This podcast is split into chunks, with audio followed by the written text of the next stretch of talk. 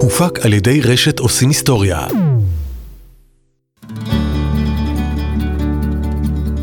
מזון למחשבה, הפודקאסט של אמבר על חקלאות ישראלית. שלום רונן שחורי. אהלן עידן. היום אנחנו הולכים לדבר על משהו שאתה, כשאני אמרתי לך, הנה סוף סוף אנחנו הסתכלת עליי כסל, אה, באמת, אבל אני אגיד את הטיעון שלי ואני אצליח אה, להוכיח שאני קצת צודק. ואולי המאזינים אפילו יסכימו איתי. אני גם מסכים איתך. כן? כן. שנגיד מה אמרתי? תגיד. אוקיי. היום בפעם הראשונה אנחנו באמת מדברים על חקלאות. לא, אז אני מסכים איתך חלקית. אה, אין ספק שכשחושבים על חקלאות, אז אה, חושבים קודם כל על חקלאות מהצומח ועל שדות ומרחבים ועל השקיה. אבל חקלאות, חלקה מהצומח וחלקה הוא גם מהחי, ומספיק שאתה תחשוב על uh, התפריט שלך, בתפריט שלך יש uh, גם מזון מהצומח וגם מזון מהחי. אז אנחנו מדברים היום בעצם על עפרים עורקים, על מרחבים אינסופיים של uh, שדות מלאי כל טוב תנובת הארץ. בעצם אנחנו מדברים על משהו שמי שאי פעם מסתובב ליד קיבוצניק סלש מושבניק יודע לקרוא לזה או גדש, או בשם השורשי יותר, פלחה. כן, גדש זה גידולי שדה. ואתה הבאת היום איש סופר מיוחד. כן. מי מישהו... זה אדי? אדי מ... הוא מקיבוץ עלומים, והוא בעצם מנהל את הגדש בקיבוץ עלומים. וכמו שנשמע עוד מעט בפרק, הוא בן אדם שמלא אהבה לחקלאות, והוא גם אומר שמי ש... אין בו אהבה לחקלאות, לא יכול באמת להיות ולהצליח uh, להיות חקלאי. אבל זה לא סיפור רק של, של אהבה. כשמדברים על uh, גידולי שדה, אנחנו מדברים בעצם על משהו שהוא הרבה יותר גדול. היום-יום, עם כל הכבוד לירוק שיש בעיניים, הוא אפור. היום-יום, אני לא יודע אם הייתי קורא לו אפור, הוא uh, באמת מאוד uh, ירוק וצהוב בתקופה של הקיץ, אבל אין ספק שכדי uh, להיות חקלאי, בטח בתנאים ש... עדי אחרי זה מספר אה, עליהם, צריך הרבה מאוד נחישות, צריך הרבה מאוד התמדה, צריך לעמוד בהרבה מאוד אתגרים, חלק מהם אתגרי טבע וחלק מהם אתגרים שהאדם מייצר. אה, כן, וצריך את כל זה, אה, גם, גם להיות נחוש, גם עקבי וגם לאהוב את מה שאתה עושה. אז הנה השיחה שקיימתי עם עדי שקלר. שלום לעדי שקלר מקיבוץ עלומים, מנהל את uh, גידולי השדה בקיבוץ, או מוכר יותר בתור גדש, נכון? נכון. ואמרת שקוראים לך עדי. ולא עדי. כן, כן, כי זה עדי, זה הקיצור מעדיאל, הוא לא עדי, אלא. Mm. בוא ספר לי קצת אה, מה זה גדש. אה, בוא נספר על קיבוץ עלומים בגדול, כי קיבוץ עלומים בגדול זה קיבוץ חקלאי, שעיקר פרנסתו מיומו הראשון, שזה היה אי שם ב-1966, אה, מתפרנס בעיקר על חקלאות. וכמובן שככל שהקיבוץ גדל, הגיע כבר לשנתו החמישים ו... אה, אז לא כולם בחקלאות ויש הרבה עובדי חוץ, כל אחד במקצוע שלו, כל אחד בהתמחות שלו, אבל ההתפרנסות של הקיבוץ כ- כענפים אה, שמפרנסים את המשק, אז מעבר למשכורות של העובדי חוץ יש פה חקלאות, שבעצם רוב הענפים או שהם חקלאות נטו או שהם תומכי חקלאות. תומכי חקלאות זה גם הענפים המשניים שלנו, שזה בוא נגיד מוסך. אז המוסך מטפל בטרקטורים, שזה תומכי חקלאות להמון חקלאים באזור. אה, בתי אריזה, יש לנו בעלומים כשבעה בתי אריזה שכל אחד מתמצא ומתמחה בגידול אחר, שנותן שירותים גם לי כמגדל בעלומים, אבל בעיקר לחקלאים מהאזור שבאים לפה אה, לארוז את התוצרת שלהם, אה, בעיקר התוצרת לייצוא. ואם אני כבר מדבר על בתי אריזה, אז מדובר על בתי אריזה לתפוח אדמה, אם זה בתי אריזה לגזר, גם אורגני וגם קונבנציונלי, אותו דבר. ויש לנו גם אה, בית אריזה לקטנטאים, אנחנו קוראים לו. זה מותג שלנו לירקות קטנים, וזהו, בטטות, קטנטאים, גזר, תפוח אדמה ובית אריזה אורגני לגזר. עדי, אתה כל הזמן מזכיר את העניין שאתם נותנים שירות לעוד אה, חקלאים בסביבה. בוא נדבר רגע על הסביבה. אתם גרים בעצם במה שאנחנו קוראים עוטף עזה. נכון? קיבוץ עלומים נמצא בערך בין שדרות לרצועה? אנחנו בין שדרות לרצועה, אנחנו שכנים של נחל עוז, הם נמצאים ממש על הגדר ואנחנו שני קילומטר אה, מהם. זאת אומרת, אה, המרחק בינינו לבין עזה זה כארבע קילומטר. אז אני שומע את זה, ואני שומע כל כך הרבה התמודדויות שיש לכם עוד לפני בכלל שמדברים על להתמודד עם, עם, עם האדמה ועם כוחות הטבע. אז אני מבטיח לך ולמאזינים שאנחנו עוד נדבר על סל ההתמודדויות שמגיע עם הגיאוגרפיה, אבל בוא נתחיל רגע בלדבר על, על החיים כחקלאי. ראיינו פה מישהי שמנהלת רפת, ראיינו אה, משפחה שבעצם מגדלת צאן, דיברנו עם פרדסן, גידולי שדה עוד לא דיברנו, בוא נדבר טיפה על העולם הזה. אתה בעצם אה, האיש של הטרקטור, לא? כן, אנחנו האיש של הטרקטור, שמה שאנחנו אומרים עד התלם האחרון, ובהחלט יש לנו מספר אזורים של אה, שטחים. יש אה, גוש באזור הבית, שזה מה שנקרא עוטף עזה, יש לנו עוד גוש בלב הנגב, ואנחנו קוראים לו לב הנגב, שהוא נמצא באזור בין קיבוץ אורים לצאלים, ויש לנו עוד גוש אה, באזור חלוצה, מה שנקרא גבולות. זה נשמע לי מאוד רחוק מהבית שלך. זה רחוק, נכון, נסיעה של חצי שעה.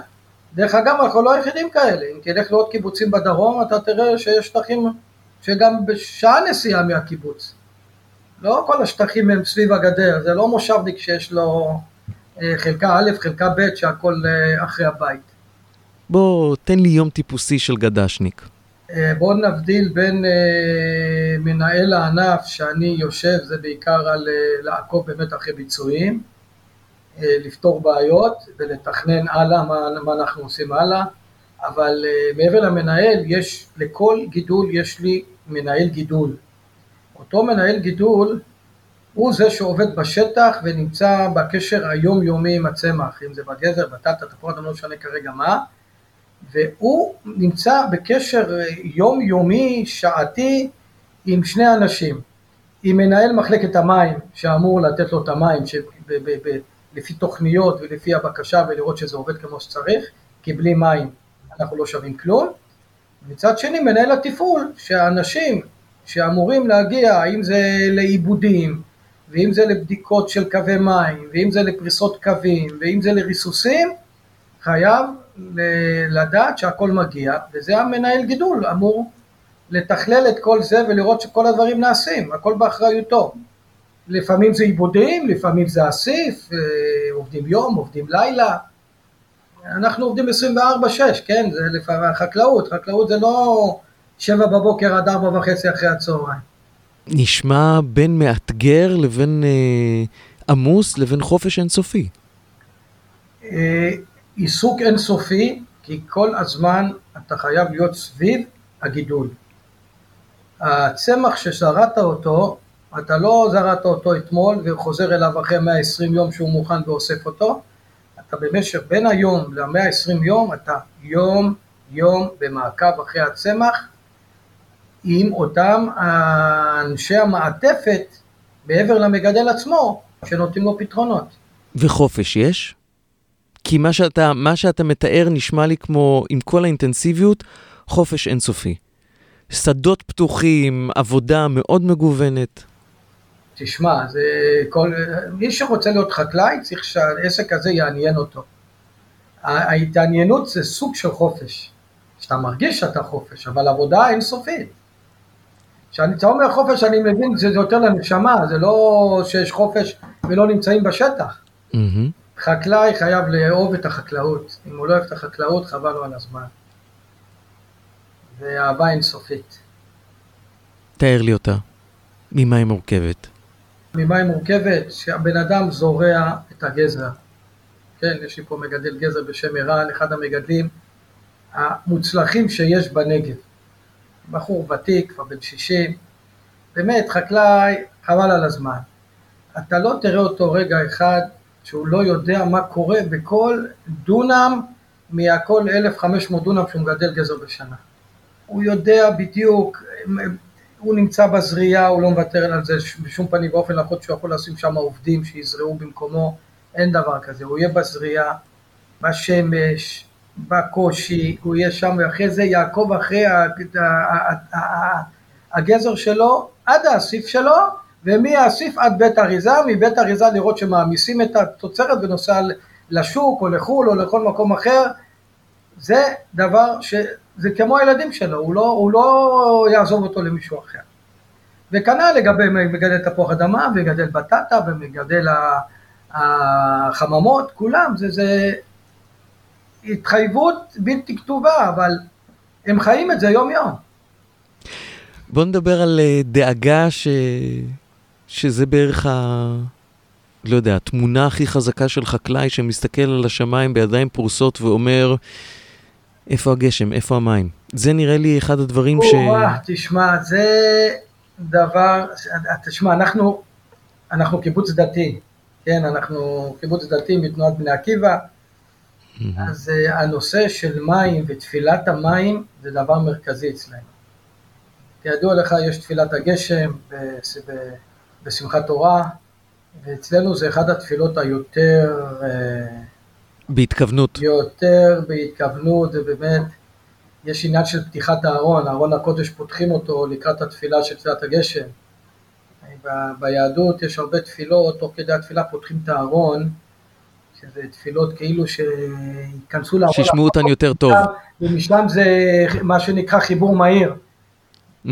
אז בתפילת הגשם זו תפילה כל כך מרכזית אצלנו, שאנחנו פותחים את הארון, ובגלל שזה כל כך חשוב לחקלאות, אז בדרך כלל זה או מנהל הגד"ש, או אחד המגדלים הולך, הולך ופותח את הארון כדי שזה יהיה, שהכוונה תהיה עוד יותר טובה, שלא יפתח את הארון איזה עורך דין שיושב במשרד, שיפתח את הארון איזה מישהו חקלאי שהוא כל הזמן מחכה לגשם הזה. עכשיו אנחנו מחכים לגשם הזה כי זה אה, לחם לחמנו בחקלאות פה, כי המים אין לנו מים חופשי כמו שאתה יודע, המים לא זולים במיוחד, וכל מילימטר גשם שירד מהשמיים, מבחינתנו זה חיסכון גדול, ועוד ברכה לגידולים, זה פשוט, כל מילימטר זה עוד כסף לכיס, זה, זה ממש כך. אז ספר לי רגע מה קורה כש, כשהגשם מבושש לבוא, למרות שאנחנו אחרי שנתיים באמת מופלאות, ו... נודה באמת, אה, בעשור האחרון ישראל הצליחה איפשהו לנתק את עצמה ממחזור המים הטבעי באמצעות ההתפלה, ואנחנו מקום ראשון בעולם במים מושבים, מה שנקרא, בעצם אה, השבדה. טיפול, אה, ב, בדיוק, במי ביוב בעצם, שעוברים אה, טיפול שמתאים את עצמו אחר כך לגידולים. עדיין אתה אומר, אה, אתה מעדיף את הגשם שיורד? כן, כי א', גשם שיורד זה תוספת מכסת מים, כמו שאמרתי קודם. היום החקלאים מקבלים מרשות המים לקראת uh, תחילת השנה, אבל תמיד זה יוצא קצת מאוחר, זה אף פעם לא מגיע, לא בינואר, לא פברואר, לקראת מרץ, אתה מקבל את המכסת מים שלך עד 31 לדצמבר של אותה שנה. ועל פי, ולפי המכסה הזאת אתה קובע את הגידולים שאתה הולך לגדל. זאת אומרת, אה, אני רגע רק רוצה להבין, זה לא הולך לפי עונות השנה, אלא לפי, שנות, לא, ש... לפי מקבל, שנים קלנדריות? כן, אתה מקבל מכסת מים שנתית. אבל לפי שנה קלנדרית, לא לפי נניח לא, לא, מקיץ עד קיץ. אני מקבל מכסת מים ל-2020. זאת אומרת, המכסה הזאת עומדת ראשותי עד ה-31 לדצמבר 20. זה המכסה שיש לך, אני יודע מה המכסה פחות או יותר, כן, זה לא איזה סוד גרעיני וכל פעם זה משתנה בצורות משמעותיות, אבל בשנים קשות כמו שהיו לא בשנתיים האחרונות, אתה, אתה, המדינה קיצצה לחקלאים מים, פעם זה עשרה אחוז, פעם זה חמש עשרה אחוז, ולפני שנתיים זה היה עשרה אחוז, אז נכון שבגלל ובזכות שירד גשמים אז לקראת סוף השנה הוסיפו לך עוד מכסה כי היה מספיק מים למדינה, אבל בגדול אותה מכסה שנותנים לי באזור מרץ, איתו אני צריך לתכנן את כל הגידולים שלי למשך כל השנה. כי אסור לי לחרוג, כי ברגע שאני חורג אין שום גידול שישלם את מחיר החריגה. בוא נאמר לדוגמה... ת, ת, תסביר לי רגע מה זה אומר. אני שמעתי את זה מכמה חקלאים. ב, בוא תן לנו את זה במספרים. יש מחיר מים. מה זה אומר? מחיר מים עולה שקל 83 לחקלאי. המים השפירים, המים המרכזיים, נכון? יש לי גם שפדן, השפדן עולה שקל 40, באזור שקל 40. אם אני חורג עד 10 אחוז, אז במקום שקל 80 זה יעלה לי, אני לא זוכר את המספרים המדויקים, אבל זה יעלה לי באזור 2.5 שקל, ואם אני כבר עובר את ה-10 אחוז חלילה, אז זה הופך להיות סכומים ש... שאין מה לגדל איתם שום דבר, כן? זה משהו, אם אני לא טועה, נושק לארבעה שקלים, אני לא שם את היד שלי על המספר, אבל mm. מחיר אה, שאין בו שום הצדקה לגדל שום דבר בחקלאות, כן, כי זה לא יכסה. זאת אומרת, מחיר שהוא יותר מכפול, ואתה אומר, אני מכפול, בעצם לא מצליח להחזיר אני, את זה. אסור לי להגיע לשם, זה פשוט, אני רק, זה, זה, זה הפסד, זה לא, אה, אין מה להגיע למים האלה. אז בגלל זה אני, עם כל הדונמים שיש לי, אני צריך לקחת את המכסה שהביאו לי, לשבת ולהתחיל לתכנן, אני יכול לגדל תפוח אדמה כך וכך, גזר כך וכך, זה כך וכך. שנה שעברה היה שנה מאוד קשומה, נכון? Mm-hmm. באמת, דיברו על הכנרת, תגלוש, לפתוח סכרים, וידענו שיש המון מים, ובכל המסרים שקיבלנו, זה יהיה תוספת מים. אבל במקום שיודיעו לנו ויחתכו את זה מהר כדי שנוכל לנצל את המים לשנה, קיבלנו לפני שלושה שבועות הודעה שקיבלנו תוספת מים משמעותית מאוד. קיבל, אבל מבחינת הגידולים זה כבר too late. ולא, ואני חייב לנצל את המים האלה רק עד ה-31 לדצמבר. זאת אומרת, אני לא יכול לתכנן את המים האלה גם לתחילת ה-21. אז המים האלה יינתנו, וזה לא רק אני, זה רק uh, להמון, אני חושב שחילקו סדר גודל של 72 מיליון קוב, זה המון. ואני לא יודע מה יעשו עם זה החקלאים. קצת הגיע מאוחר מדי, והיה לא מזמן איזו פגישה עם שר החקלאות החדש, אני פה מאחל לו הצלחה, ידידנו אלון, העליתי לו את זה, שיחשבו, למרות שהוא לא השר המים, אבל שידבר איתו, שאולי בשנים הבאות שיחליטו את זה הרבה הרבה יותר מוקדם, שבאמת החקלאים יוכלו לנצל את המים האלה בצורה נכונה, בצורה טובה. אנחנו מבינים רגע ש, שהמים יכולים uh, להדיר uh, שינה מעיניך. עוד משהו שיכול uh, להדיר שינה, בעצם זה, הזכרת את זה קצת בהתחלה, עניין של שווקים. Uh, בסופו של יום, וזה משהו שהופתעתי uh, בשיחת התחקיר איתך, אתם לא באמת נורא מגדלים לארץ. כאילו, אם היית צריך לגדל רק לארץ, היית משתמש אולי ב-50% מהשטחים, זה נכון? רק לשוק המקומי? בואו נחלק את זה ל, ל, אה, לפי גידולים. תפוח אדמה, אנחנו, כן, יש מגדלים אחרים שזה מתנהגים בצורה שונה, אבל אנחנו, עיקר התוצרת שלנו מכוונת לעסקאות בחוץ לארץ, באירופה ובאנגליה. אה, משתדלים שרובה תהיה בעסקאות סגורות, שאנחנו יודעים לפחות מה מחיר המינימום, אבל אה, אתה יודע, למרות שיש לך עסקאות סגורות, אתה בסופו של דבר נטול בחסדי אותו, אותו לקוח בחוץ לארץ, שברצותו נותן וברצותו מוריד. מה זה אומר עסקה סגורה? עסקה סגורה זה שאתה יודע אם לקוח מסוים בחו"ל, שהוא מזמין ממך כך וכך טונות של תפוח אדמה, מבטיח לך מחיר מינימום לאותה תוצרת, ואתה מגדל לו את זה, ואתה שולח לו בזמנים שהוא מבקש את זה, זה נקרא עסקה סגורה. יש עסקאות פתוחות שאתה מגדל ואתה לא סוגר עם אף אחד שום דבר, ואותו משווק אומר לך בוא תביא לי אני אמכור, ובמחיר המכירה אני אתן לך מינוס העמלות שלי, מינוס ההוצאות שלי, זה עסקאות פתוחות, שאתה לא יודע איך זה יימכר, באיזה מחירים. אנחנו לא אוהבים את השיטות האלה, כי זה לא מספיק שאני סוג של בורסה שאני זורע ואני לא יודע מה יצא לי בסופו של דבר, אני גם לא מוכן להמשיך את הבורסה הזאת גם בשיווק. ובשוק המקומי זה כן כך, לדוגמה בגזר, אוקיי? בגזר אנחנו מגדלים בעיקר, הוא מכוון לשוק המקומי, אבל היות וגידול חקלאי זה לא מפעל שאתה מייצר עפרונות כולם אותו דבר, ובארץ רוצים גידלים מסוימים, אז יש לי פה את הקטנים יותר ואת הגדולים יותר שאני מחפש כל הזמן שווקים בחו"ל, כדי למכור את התוצרת, כי בארץ אין מה לעשות איתו. ישראלים אוהבים גזר בינוני? כן, בינוני פלוס. הם לא אוהבים לא את הקטן ולא את הגדול מאוד. עכשיו, אז מה קורה עם כל השאר? את הקצוות אתה חייב אה, למצוא שווקים, וזה השווקים שיוצאים, שזה חלק לאירופה, הרוב, חלק לארצות הברית והרוב לרוסיה, שלצערנו אה, רוסיה משנה לשנה הכמויות יורדות, וזה קשה, קשה, המכירה של הקצוות היא מאוד קשה. בכלל, אתה צריך להבין, כל הייצוא הישראלי לחוץ לארץ בעיקר, ואני מדבר על תפוחי אדמה וגזר, הוא בחלון הזדמנויות מאוד מאוד קטן, שידוע מראש, כי האירופים מגדלים לעצמם, הם יודעים להעביר לעצמם, הכל יש להם. אבל יש להם איזה חלון מסוים בחורף שהם לא אוספים ואין להם יכולת, אז הם לוקחים ישראל, ברגע שיש להם מקומי, אתה לא קיים מבחינתם, לא צריכים לך כלום, לא גזר, לא תפוח אדמה, הכל יש להם, לא צריך לדאוג להם.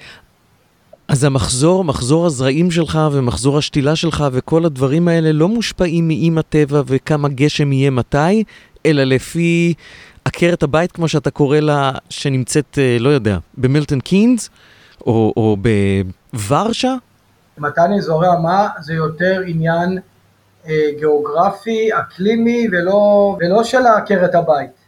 אתה לא תזרע גזר בתקופות שאי אפשר לגדל גזר כי עקרת הבית רוצה.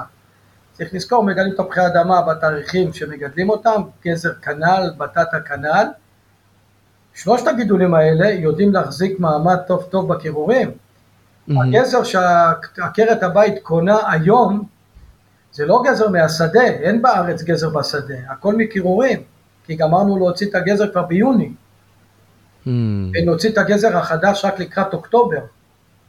אז כל הגזר שאתה קונה יולי, אוגוסט, ספטמבר, תחילת אוקטובר, הכל זה מקירורים, ואנחנו יודעים לשמור גזר בקירורים. תשמע, בטטה, קח לדוגמה בטטה, אוקיי? Mm, mm. גידול הבטטה לא אוהב קור. ברגע שמתחיל להיות קר מדי, הבטטה יכול להירקב באדמה, הוא פשוט גידול שלא אוהב קור. אז אנחנו אוספים, לא רק אנחנו, כל החקלאים, עד תחילת אוקטובר, או אמצע מרץ, אמצע ספטמבר אפילו לפעמים, אתה אוסף את כל הבטטה שלך מהשטח והכל נכנס לקירורים. וכל השיווק וכל התוצרת שמגיע לשוק זה הכל מקירורים עד שנה אחרי זה. אז בעצם ההתמודדות שלכם עם שוק אה, גרמה לכם לייצר משהו כמענה באופן מוחלט לשוק, וזה מה שהזכרת קודם, אה, בייבי מלפפון, עגבניות שרי, פלפלים, אתם בעצם מייצרים עבור מיזם מאוד מאוד מעניין, מיזם של המדינה. כן, יש מיזם של המדינה שנקרא פרויקט ההזנה לבתי הספר והגנים, ומי שלא מכיר, זה מביאים לילדים את האוכל החם, ובצמוד לאוכל החם מביאים לילדים אה, שקית קטנה של ירקות בייבי. הגיעו למסקנה שהילדים אה, בשיטה הקודמת שהביאו ארגז ירקות לכיתה עם מלפפון וגם בגדולה ועגבנייה, ש-80% מהתוצרת אה, נזרקת לפח כי ילד נותן ביס והוא לא צריך את כל העגבנייה, אז הוא זורק אותה. אז לפני כמה שנים המדינה החליטה להיכנס למיזם אה, של הירקות הקטנים. אנחנו בין הראשונים שנכנסנו לתחום הזה, אה, בנינו חממות, התחלנו לגדל, ובעצם אה, ילד מקדל, כל ילד היום בבית ספר מקבל יחד עם החמגשית החמה, מקבל שקית שיש בתוכה עגבניית צ'רי, מלפפון בייבי ומלפפון בייבי, ואנחנו בעצם מגדלים את הגידולים האלה במיוחד למיזם. אה, כמובן שאנחנו מגדלים כבר, אם כבר נכנסנו לתחום, אז אנחנו כבר משווקים את זה גם ברשתות, בכל מיני אריזות נוספות, בנספקים, בשקיות גדולות יותר, וכן, יש ברכה בעמלנו, ונקווה שזה ימשיך. אתה מדבר איתי על השווקים ועל איך אתם מצליחים להתאים את עצמכם, אבל יש משהו אחד שהכי קשה להתאים את עצמכם אליו, יותר מאשר כנראה אה, לאימא אדמה מצד אחד ו, ולמוריד הטל, או משיב הרוח, כן. אה, ומוריד הגשם. אה, ביטחון. אתם נמצאים ממש, אמרנו, על הגדר. כן. וזה כבר משהו בסל המשתנים שלכם שהוא בלתי ניתן לצפייה, אפילו, באמת, כפי שאמרתי, אפילו פחות מהגשם. תשמע, מבחינת חקלאות, המדיניות שלנו אנחנו לא מתייחסים להיבט הביטחוני בקבלת ההחלטות, אה, מה לגדל, מה לא לגדל, מרחק מגדר, לא מרחק מגדר. אני מתייחס לגוש של כמה אלפי דונם שיש לי פה באזור הבית, שזה באזור הגדר, כמו לגוש שיש לי אותו באזור חלוצה, שזה רחוק מהגדר. בבחינת מה? בבחינת לטמון את הראש בחול? אני לא טומן את הראש בחול, אני מגדל. אם אני, אני, אני יודע שיכול להיות, וזה קרה, ויקרה, לדוגמה, אני מגדל גזר באזור הגדר, וכמו שדיברנו קודם, המגדל נמצא בקשר אמיץ מאוד עם השטח כל הזמן, או אנשי השקיה, או המים, או המרסס, או מטוס הריסוס, וקורה תקופות לצערנו, שפתאום הצבא מודיע לך שאתה לא יכול להגיע לשטח. עכשיו, הגזר לא יודע שאני לא בא לבקר אותו, הוא ממשיך לגדול כרצונו. אבל אם הצבא מודיע לי שאני לא יכול לבוא לשטח, זאת אומרת אני לא יכול לבוא לפתוח מים, זה דבר קריטי לגידול. או אם אני כבר נותן מים ויש סגירת שמיים ומטוסי הריסוס לא יכולים לרסס בגזר, ובגזר אני מרסס המון דרך האוויר בגלל הרטיבות בקרקע, זה מכת מוות לגידול. או אם הצבא... כי מה? מדוע זו מכת מוות לגידול? כי אם יש מחלה... אז תרסס, אז תרסס, יום אחרי, מה קרה? אין, המחלה לא מחכה לך, אה, חמוד, המחלה רצה. אם אני יומיים שלושה לא מגיע, חבל על הזמן, כבר הפרי, כבר יש לו את הנזק שלו. ואז הגזר לא גומר את הגידול כמו שצריך, והוא נהיה שפיצי וכל מיני סיפורים, ואני כבר לא מדבר על היבול, כן? Mm. אבל אפילו הגעתי כבר לסוף הגידול, ואני רוצה להתחיל לאסוף, והצבא אומר לי, אתה לא יכול להגיע לאסוף כי יש עכשיו כוננות, אה, אני מחכה יומיים. יומיים בגזר כבר מש... יש שיבוש גדול מאוד בחלוקה של הגדלים. Mm-hmm. אז יומיים, שלושה, ארבעה ימים שאני לא אוסף בזמן, הגזר ממשיך לגדול, הוא לא עוצר, הוא לא מחכה לי. אני מפסיד יבוא, אני מפסיד תוצרת טובה שאני יכול למכור אותה בשוק בתור תוצרת א', ואז אני מוכר אותה בגדול בתור uh, תעשייה. זה נכון לגבי בטטה, זה נכון לגבי תפוח אדמה, הדברים האלה שאנחנו חיים איתם, זה מה שמקשה על הגידול. עזוב אותנו מהכוננות, וכן ייפול טיל, לא ייפול טיל, כן נמצא קצם באמצע השטח, לא נמצא, זה פחות מטריד את האנשים, ופה אני מוריד עוד פעם את הכובע בפני כל העובדים שלנו, חברים, שכירים, כולם, ש... כולל התאילנדים, שמגיעים לכל מקום, עובדים מתי שצריך, אין, אין אחד שמסרב ללכת לעבוד ליד הגדר בגלל אה, חשש שיקרה משהו. ההנחתות שיש בגלל ההיבט הביטחוני, זה, ה... זה המכות שאנחנו צריכים להתמודד איתן, ומתמודדים איתן. אתה דיברת איתי על uh, טילים, על, uh, על כוננויות, לא הזכרת בלוני תבערה, ואצלכם זה גם משהו ש... שבגידולים האלה שאתה אומר פעם בכמה שנים כשאתם מגדלים חיטה על איזשהו שטח, זה כבר, כבר נשרפו לכם שדות. כן, זה נושא כאוב, שלשמחתנו בשנה האחרונה לא היה כלום, אבל את זה בטח נזכור בזכות הקורונה, שהכל שקט בגלל הקורונה, אבל לפני שנתיים ושלוש בהחלט היו פה שריפות לא מועטות. אה, פה המדינה נכנסה לשיקולים וביקשה מהחקלאים בכל העוטף שאנחנו נקצור את החיטה, מה שנקרא קציר ירוק, לא לחכות לסוף הגידול שזה יבש ומחכים לקציר של הגרעינים, ואז כל בלון אחד זה, זה שורף לך ברגע עשרות ומאות דונמים, אלא לקצור את החיטה שהיא עוד קצת ירוקה ולהוריד אותה לשחת ל, לרפתות, תמורת זה שהמדינה באמת נתנה איזשהו תקציב עידוד כדי שנעשה את זה, כי בכל זאת ברגע שאתה מוריד לשחת אה, אתה מרוויח פחות מאשר לחכות לגרעינים.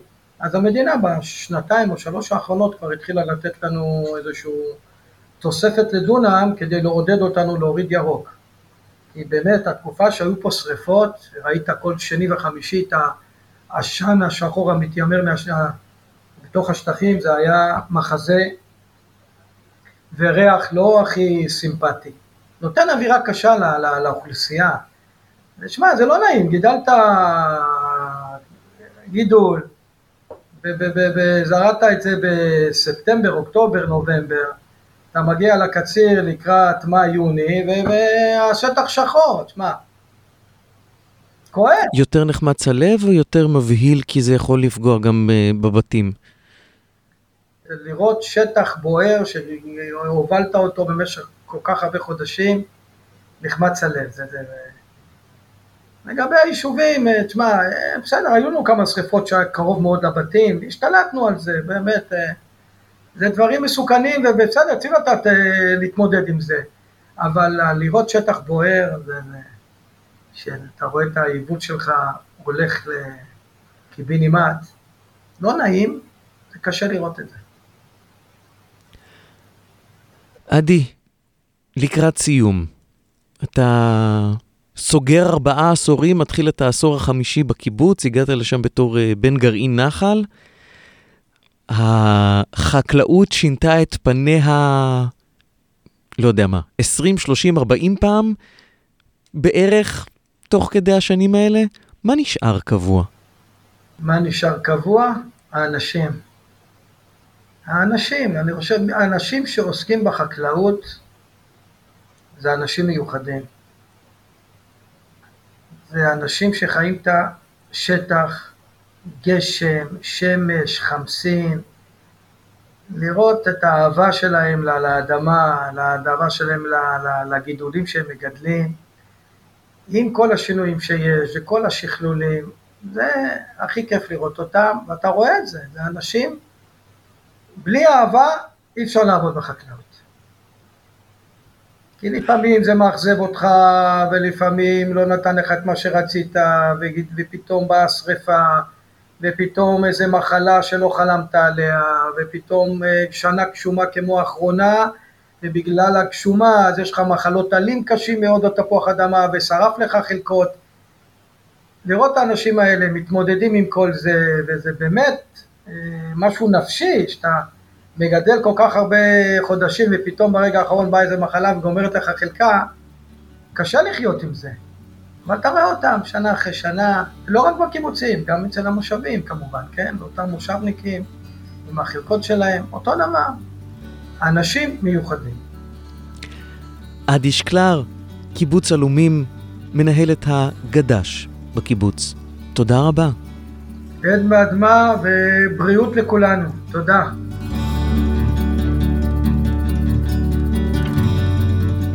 זה עדי שקלר מקיבוץ עלומים.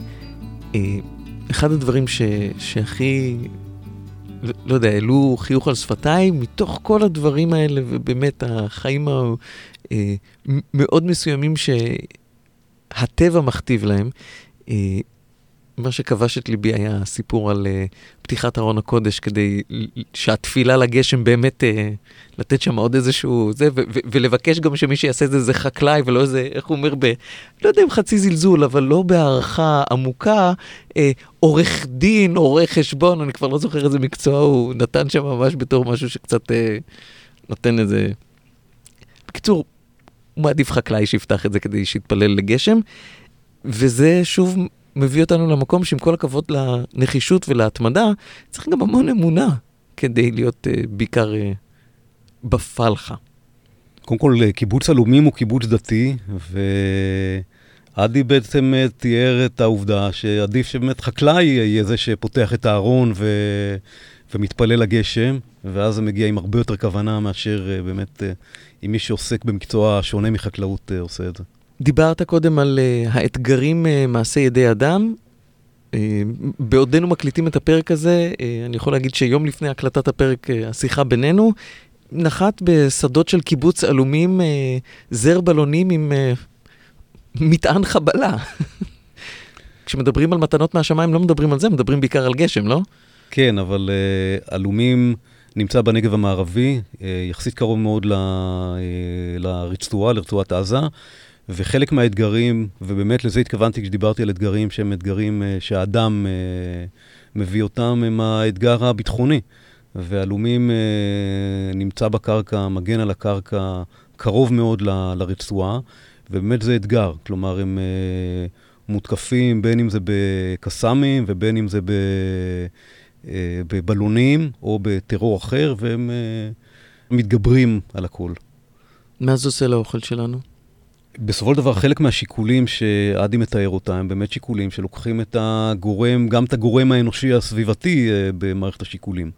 כלומר, אם צריך, אם המדינה בעצם מבינה ששדה חיטה, שהוא בשל לחלוטין וצהוב לחלוטין, יכול להישרף ביתר קלות, אז בעצם uh, המדינה במקרה הזה מפצה, לא פיצוי מספיק דרך אגב, אבל uh, מפצה את החקלאי ומבקשת ממנו uh, לקצור את השדה לפני שהוא מגיע לשיאו. אז זה סיפור כלכלי בעצם.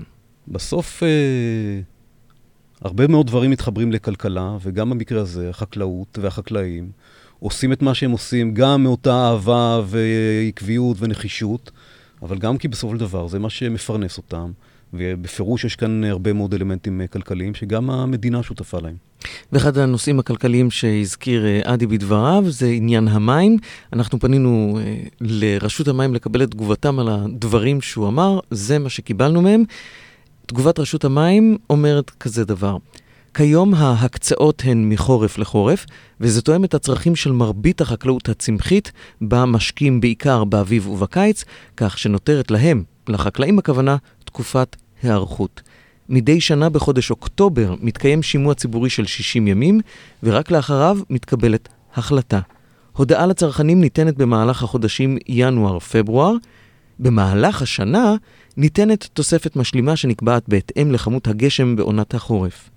תוספת זו ניתנת רק לאחר החורף, בחודשים אפריל-מאי, אך לרוב היא אינה עולה על 10% מכמות המים הכוללת. התוספת שניתנה השנה בחודש יולי היא מקרה שאינו מייצג, שהושפע ממגפת הקורונה ומהרצון לעודד ייצור מזון מקומי. עד כאן תגובת רשות המים. ואנחנו נסכם את השיחה הזאת, רונן, לדעתי באמירה שאהבה, אמונה, התמדה ונחישות נכונה לחיים בכלל, לא רק לחקלאות. נכון, זה אחד מהדברים שאני uh, מנסה לחנך את הילדים שלי uh, לאורם. זה מאוד נכון. רונן שחורי, חברת אמבר, תודה רבה. תודה לך.